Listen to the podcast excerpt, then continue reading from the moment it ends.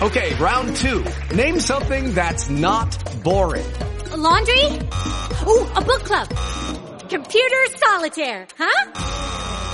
Ah, sorry, we were looking for Chumba Casino. That's right. ChumbaCasino.com has over 100 casino style games. Join today and play for free for your chance to redeem some serious prizes. ChumbaCasino.com. No purchase necessary. Full prohibited by law. 18 plus terms and conditions apply. See website for details. Hello, it is Ryan, and we could all use an extra bright spot in our day, couldn't we? Just to make up for things like sitting in traffic, doing the dishes, counting your steps, you know, all the mundane stuff. That is why I'm such a big fan of Chumba Casino. Chumba Casino has all your favorite social casino style games that you can play for free anytime, anywhere with daily bonuses. That should brighten your day a little. Actually, a lot. So sign up now at ChumbaCasino.com. That's ChumbaCasino.com. No purchase necessary. BGW. Void were prohibited by law. See terms and conditions. 18 plus. Advertencia. El siguiente episodio contiene material que puede lastimar la sensibilidad de algunas personas debido a la naturaleza gráfica de los crímenes. Se recomienda discreción. Normalmente una madre apoya cuando todo el mundo deja de hacerlo. Pero en este caso, esta madre decidió hacer algo horrible en vez de ayudar a sus niños. Bienvenidos a Juego de Asesinos.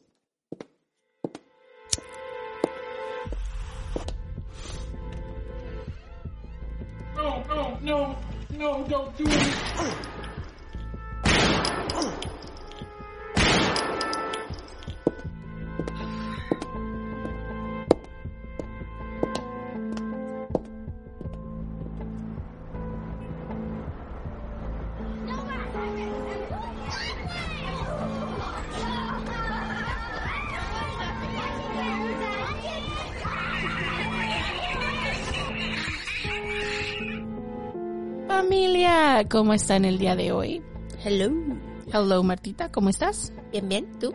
Muy bien, también. Good, good. Bienvenidos familia una vez más a este loco podcast. Esperamos que estén súper bien, que la estén pasando bonito, que hayan tenido un bonito fin de semana y ahora ombligo de la semana. Y pues como siempre vamos a hacer un poquito de housekeeping. Vamos a recordarles que por favor le den suscribir, like o comentar en este audio o cualquier audio que escuchen de nosotras, ya que esto nos ayuda muchísimo. También no se les olvide seguirnos en nuestros social media. Arroba Juego de Asesinos guion bajo podcast en Facebook, Instagram, ah, TikTok, pero no en Twitter porque es el diablo. That's right. También, si quieren darse una vuelta por nuestra tienda de mercancía, está abierta todo el tiempo y les vamos a dejar los links en la cajita de descripción. Y mil gracias a nuestros miembros de iBox Premium o los de Mecena. Mil gracias por darnos un- una, una tacita de café a, Kiki y a mí. Estamos muy agradecidas con, usted, por- con ustedes por su apoyo. Sí, muchísimas gracias. La verdad es que sin ustedes no estaríamos pues tan contentas aquí. En nuestras Fancy fancy, chairs. fancy. Y bueno, como siempre, un pequeño recordatorio. No somos profesionales, No somos locutores, ni narradoras, ni investigadoras, ni abogadas, ni policías. ni especialistas de ningún tipo. No, solo somos dos simples mortales a las que les gusta mucho el true crime. Y hacemos muchísimo research para los casos que aquí se presentan. Usamos el Spanglish porque es lo que nos fluye. Este podcast es una combinación extraña entre true crime y risas, Y no, no nos reímos del crimen. ni de las víctimas. Nos reímos de nuestros muy malos ejemplos, tonterías. mala pronunciación, Usually me. eh, me too. Entre otras cosas. Si en algún momento crees que el true crime, la risa o cualquier cosa que hacemos en este podcast no van de la mano, No somos el podcast para ti. Sorry, bye. lo sentimos, no te vamos a gustar, créenos, pero te agradecemos que hayas intentado. Y esperemos que encuentres el podcast de tu agrado dentro de la plataforma de iBox que tiene muchísimos. Yo soy Marta. Y yo soy Kiki. ¿Están listos? Vamos a jugar. Elizabeth Diane Downs nació el 7 de agosto de 1955 en Phoenix, Arizona. Sus padres eran Wesley y Willie Dean. Diane era una niña callada que recibía buenas calificaciones en la escuela y tenía una vida normal hasta que cumplió los 12 años. De acuerdo a Diane, su padre abusó sexualmente de ella cuando cumplió esta edad. Según ella, el abuso continuó y su madre no hizo nada para ayudarla. Mientras estaba en high school, conoció a un chico llamado Steve Downs y se enamoró. Se graduó de Moon Valley High School y empezó a atender Pacific Coast Baptist Bible College en Orange County. Steve entró a las fuerzas navales de los Estados Unidos y se fueron por sus propios caminos. Cuando empezó a estudiar ahí, todo iba bien, hasta que comenzó a portarse mal. Sus profesores comenzaron a quejarse de ella y poco después fue expulsada. Como no tenía a dónde ir, se regresó a casa de sus padres en Arizona. Sí, porque imagínate, te estás portando mal en una escuela de Biblia. A Diosito no le gusta esto. It's so easy to be. Es tan fácil comportarte mal en una escuela religiosa. Bueno, porque todo lo que haces de adolescente lo toman de mal, ¿no? Me imagino. Pues como no le gustaba estar en casa con sus padres, decidió pues correr, ¿no? Se fue de la casa. Y es cuando encontró a su ex novio de high school, su high school sweetheart, Steve. Los padres de Diane tenían muchos sueños para ella y Steve no era uno de ellos, pero ellos se reconectaron y en noviembre de 1973 se casaron en una ceremonia muy pequeña. Ella empezó a trabajar en una tienda por medio tiempo antes de salir embarazada de su primera bebé.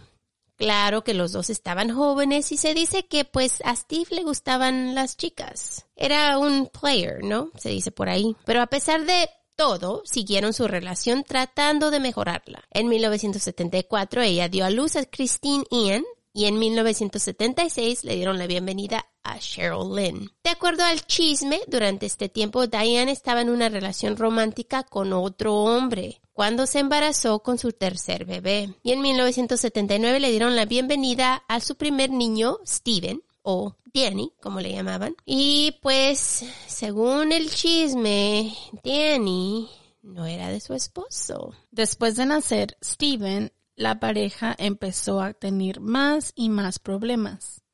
Steve ya no podía más con Diane y le pidió el divorcio. En 1980 por fin se divorciaron y Steve se fue de la casa. Poco después, Diane encontró un trabajo en Oregon como mailman y se le hizo más fácil llevarse los niños con ella a Oregon, ya que los podía mantener ella sola. Poco después, decide que quiere ser surrogate o tener bebés para madres que no pueden tenerlos. Pero no pudo pasar los exámenes psiquiátricos y la compañía rechazó su aplicación.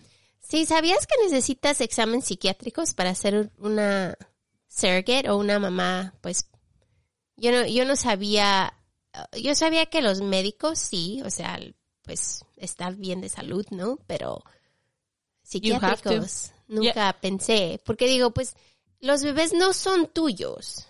Right, pero cuando estás hormonal y todo ese tipo de cosas. Ya, pero los bebés no son tuyos. Right, pero es como um, tienes que tener cierta estabilidad mental para poder, de, o sea, Claro, o- o desprenderte sea, en- de ellos y entregarlos, porque obviamente tú Right, eres nada más right, como la incubadora Right. y, y tienes que entregar los niños a su familia, pero sí ha pasado en muchas ocasiones que las personas que corren por este proceso los lo toman como una pérdida.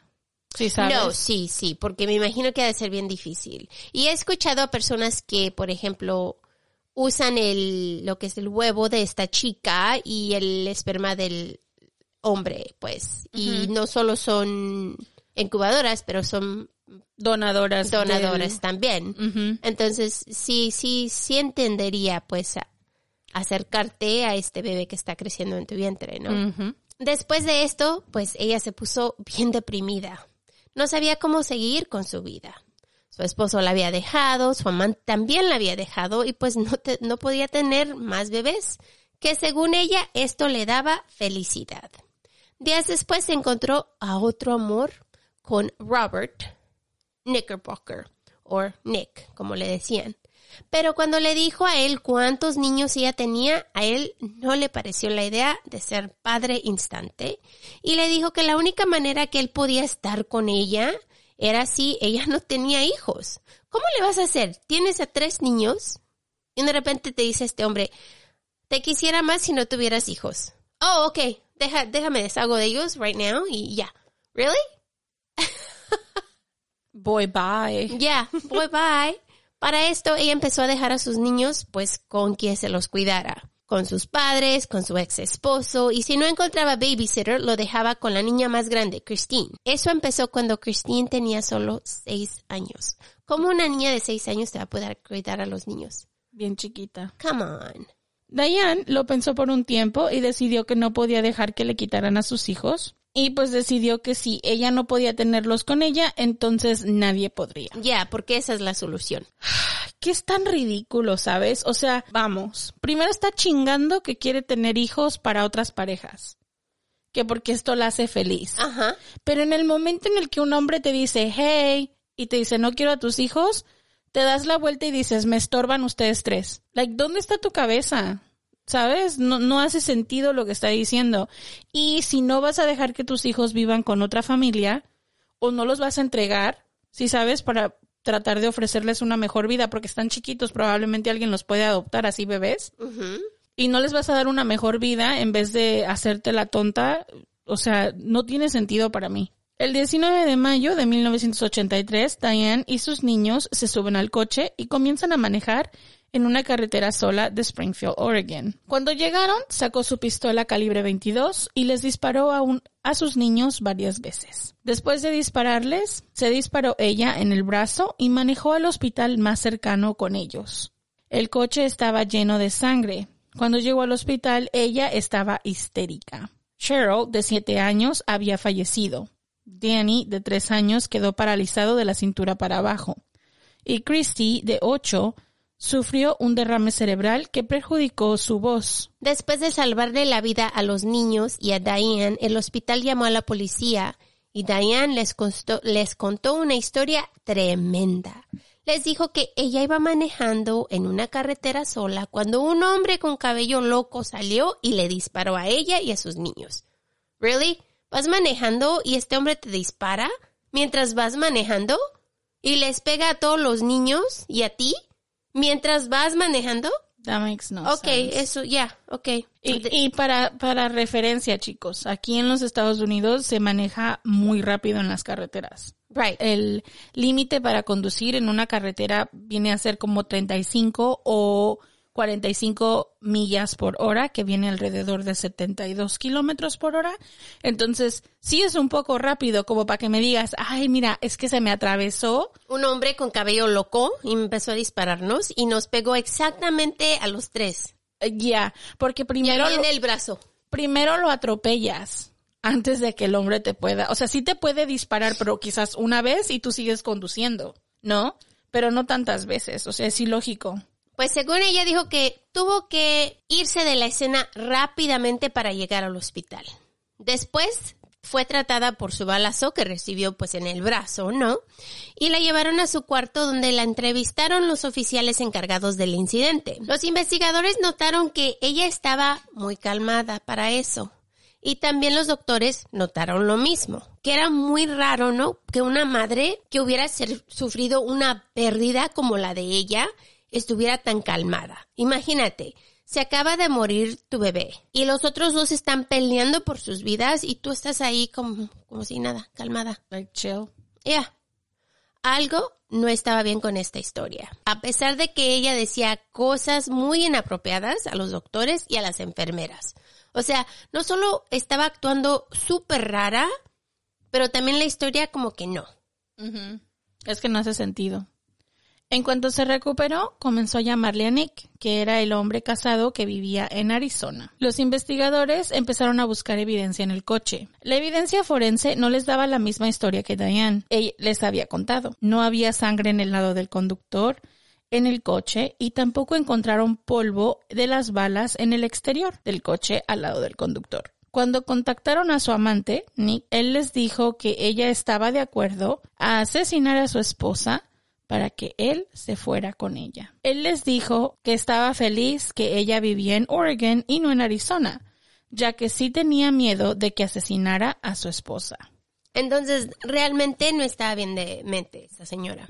Pues el doctor Stephen Wilhite apenas había llegado a casa cuando recibió la llamada del hospital que lo necesitaban. El doctor era el único de los cirujanos en el hospital, ya que era un hospi- hospital súper pequeño. Cuando él llegó, sabía que tenía que trabajar rápido, ya que Christine estaba casi muerta. logró salvarle la vida a la pequeña.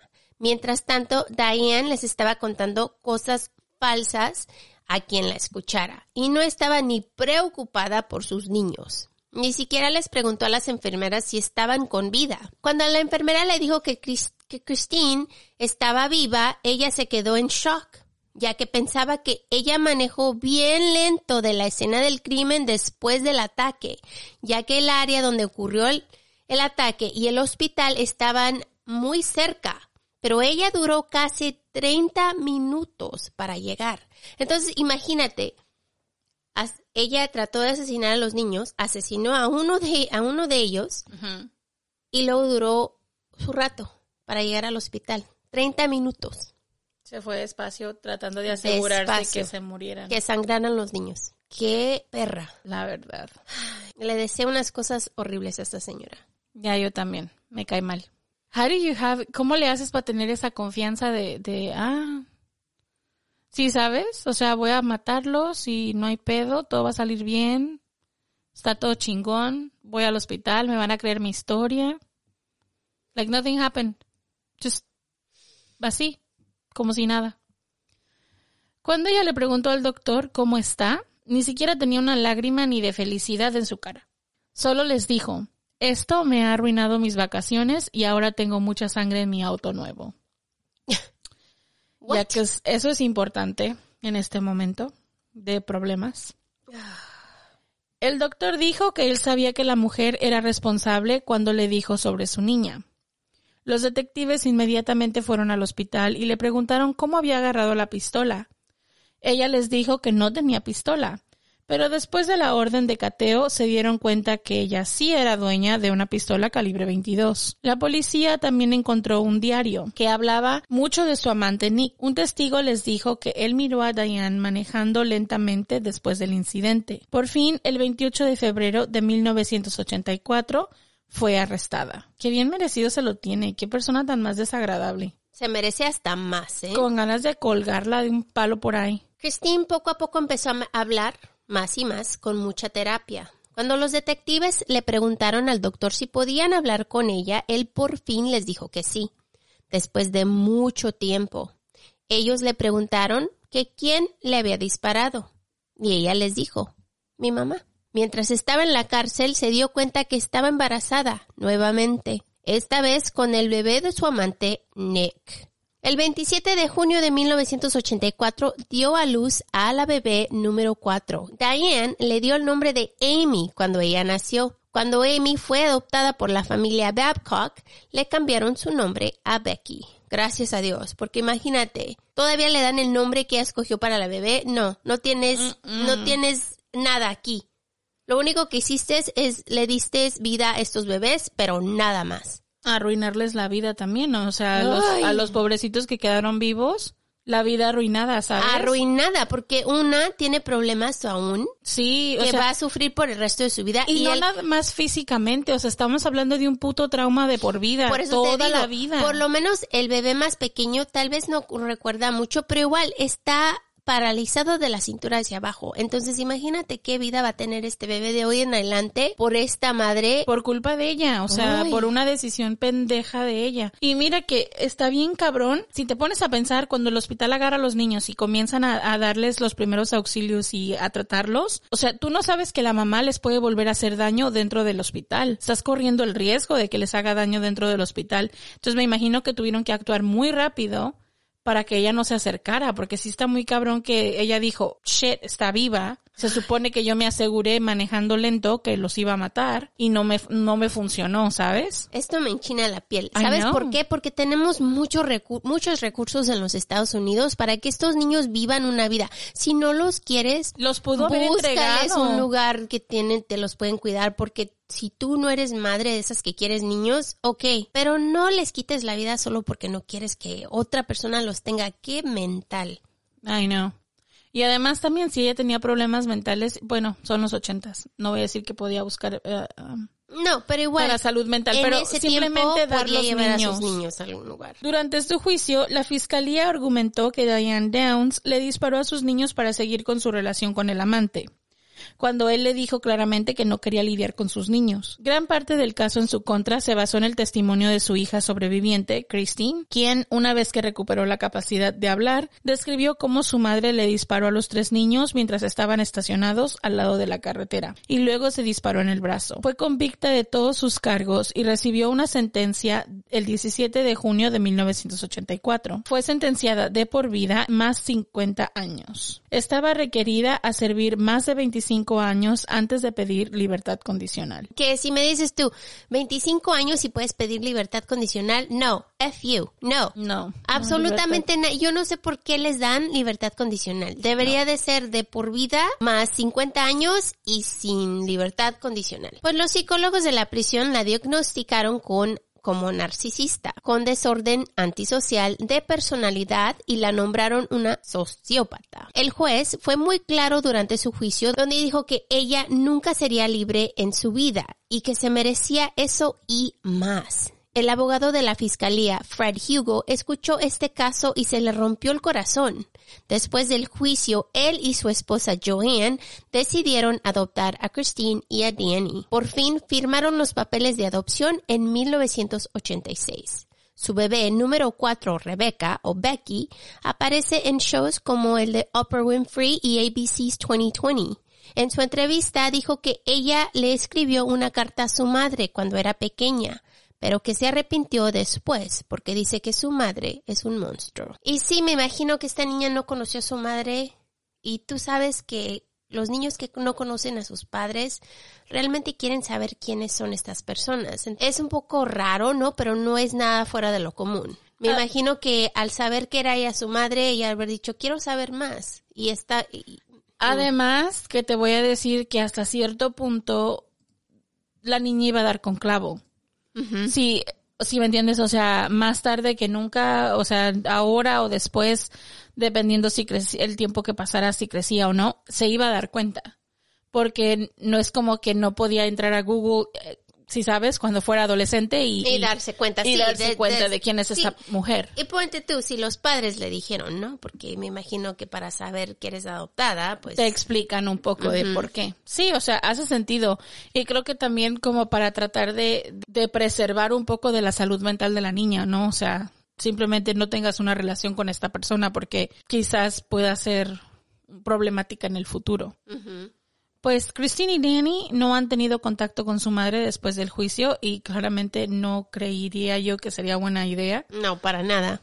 Y Christie fue la estrella durante este juicio ya que su declaración fue la que mandó a la madre a la cárcel por el resto de su vida. Los dos se graduaron de la universidad y Christie ahora es una mujer casada con un bebé que nació en el 2005. Danny es muy inteligente y ahora trabaja en computadoras. Aún está paralizado de la cintura hacia abajo, pero dice que él vive una vida feliz y normal. Los Huggies le han dado una vida feliz a los dos niños. Christy, gracias al incidente, tiene problemas para hablar, pero eso no la ha parado y está viviendo su vida. Después de darle la bienvenida a su niño, la pareja decidió tener un bebé más y poco después nació su bebé, a quien llamó Cheryl, para honrar la- a su hermana pequeña que había fallecido. Los dos están tratando de tener unas vidas privadas, ya que no muchos saben lo que sufrieron. Cuando Steve, el ex esposo de Diane el y padre de Christine, se dio cuenta del incidente, inmediatamente reportó todo lo que sabía sobre Diane a los investigadores.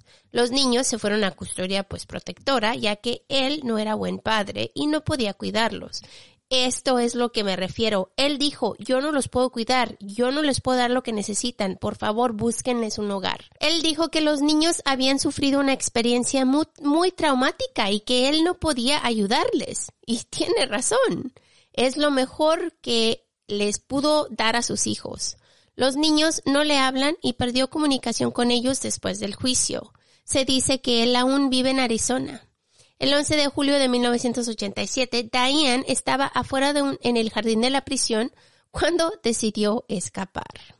Escaló la pared de 5 metros, logró escapar y duró 10 días en libertad y no saben cómo le hizo para esconderse por tanto tiempo. Por fin fue capturada y recibió 5 años más en su sentencia. Durante sus 10 días de libertad, Huggy tenía mucho miedo que ella iba a llegar a donde estaban los niños. La cárcel donde ella estaba estaba solo a 106 kilómetros de donde ellos vivían. Así que imagínense, él tiene a los dos niños que aún están con vida. Ella se escapó de la cárcel. ¿Cómo no va a tener miedo que ella va, como dijo Kiki, a terminar con los niños? Sí, es que imagínate, es a lo que me refiero. O sea, cuando esta mujer está encarcelada, el saber que ella no va a salir nunca más es como un relief para los hijos.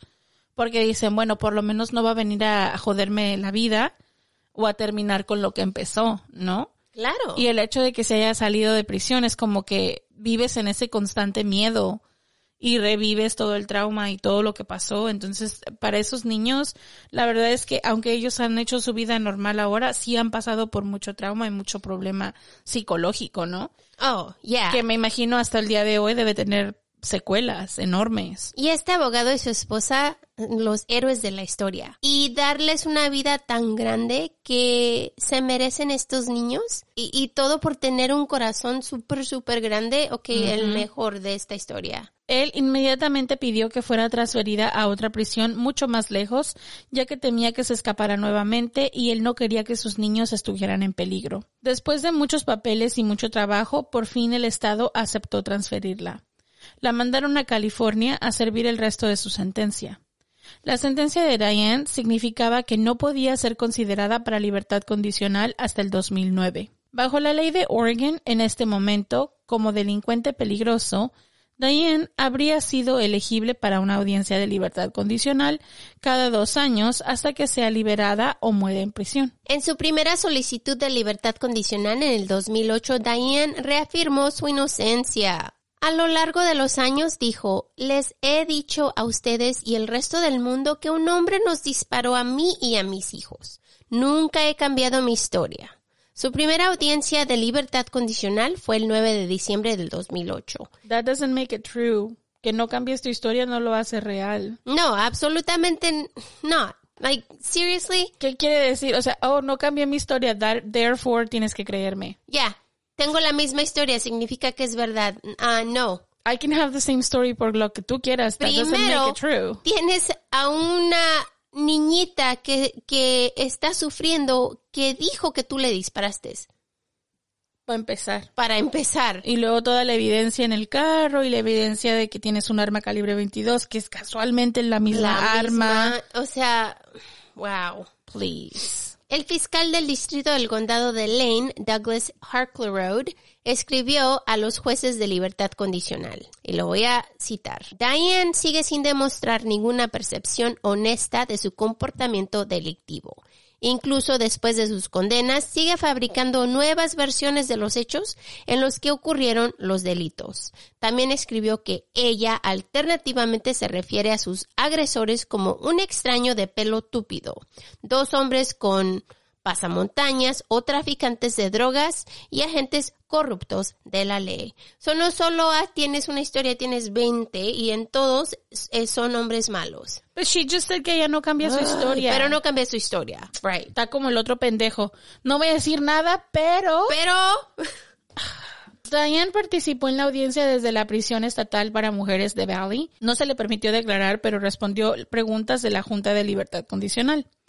Después de tres horas de entrevistas y 30 minutos de deliberación, se le negó la libertad condicional. Diane se enfrentó a su segunda audiencia el 10 de diciembre del 2010 y le fue denegada. Su próxima audiencia de libertad condicional estaba programada para el 2021, sin embargo, también esta fue denegada. gracias a Dios, porque really? Ok, y para terminar este episodio en otra nota, Marta, te tengo una pregunta. Ok. ¿Estás ready? ¿Qué es tan antiguo que solo un veterano de Internet puede recordar? Ok, ok. ¿Lista? Ajá. Aquí está mi respuesta.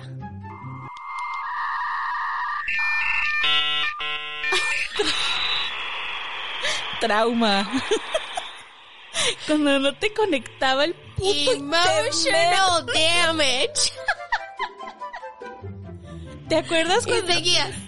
¿Te acuerdas? O sea, cuando no podías hacer el maldito dialing y a medio camino se borraba y volvía a empezar esa mierda. O, o cuando alguien estaba usando el teléfono porque necesitabas la línea para el internet también y el teléfono. Ya. Y si alguien estaba usando el teléfono no te podías meter. Ya. Ya. Maldita sea. Cada que escucho eso digo, ay, Es, es, nos recuerda. nuestros Nos recuerda. tiempos de sufrimiento. A mí lo que más me recuerda es, no sé si te tocó, pero aquí, o sea, fuck, la edad. Cuando entrabas a ese, o sea, cuando el internet empezó a ser así como algo fancy y íbamos a estos like um, locales que tenían computadoras, porque no teníamos computadora en la casa, o sea, era una, ibas a un local a usar la computadora, le llamábamos el ciber. En México. Esto en México, right? Ajá. Ok. Y, y íbamos a la, a la computadora y te metías a estos lugares bien sketchy de, de chat ¿Y cómo pagabas? con, por la hora. So, cada Ah. hora te cobraban cierto, no me recuerdo ahora, pero te cobraban ciertos pesos por, por hora. Oh, ok. ok. Y, y te metías a estos like, like, chats, like, como chat rooms que eran bien sketchy y la gente era bien rara y, y, o sea, te ponías así como a mandar mensajes y eran como cientos de personas en el mismo chat room y de repente alguien te contestaba a ti y empezabas a tener una conversación y te la llevabas a MSN y continuabas chateando con esta persona que podía ser un pedófilo que te estaba Yes. grooming y tú ahí, oh, I love you, sí, yeah. Yes. Oh my God. Those were bad times. Y Te eso- voy a decir, eso es el tiempo más peligroso de la internet. Yes. Porque por lo menos ahora tienes un poquito más, sí, sabi- sabes un poco más ahora. right, you know, el- y hay catfishing y todo eso. Pero imagínate, el catfishing que, que ocurría En en, the esos 90s. tiempos, en los noventas. Yeah. Yeah.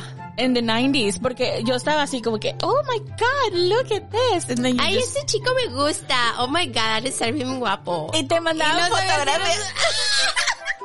y te mandaban fotos y tú no sabías si esa era la persona real, ¿sabes? O ponían su foto en su MSN. And you were like, yeah, sure, this is it. Y te ponías ahí a chatear todos los días. Yo recuerdo esos tiempos. The good old days. Or bad. Así que díganos ustedes. Definitely bad. Déjenos saber, ¿son veteranos del Internet? Y si lo son, ¿cómo saben que son veteranos del Internet? Déjenos saber sus experiencias y a ver si hacemos clic entre, lo, entre todos nosotros. El emoji de esta semana va a ser una computadora, así que si han llegado hasta aquí con nosotros, déjenos saber su historia y déjenos su emoji. Mil gracias por estar con nosotros, los queremos un montón, porque sin ustedes, No estaríamos aquí. los queremos mucho, que tengan un lindo día. Nos vemos muy pronto. We love you guys. Bye. Bye. No olvides suscribirte, dejarnos un review, tu like y comentario, que son de mucha ayuda. Para ver fotos referentes a los casos que cubrimos y los links a nuestra tienda de mercancía, Date una vuelta por nuestras redes sociales, Facebook e Instagram, donde aparecemos como Juego de Asesinos-podcast.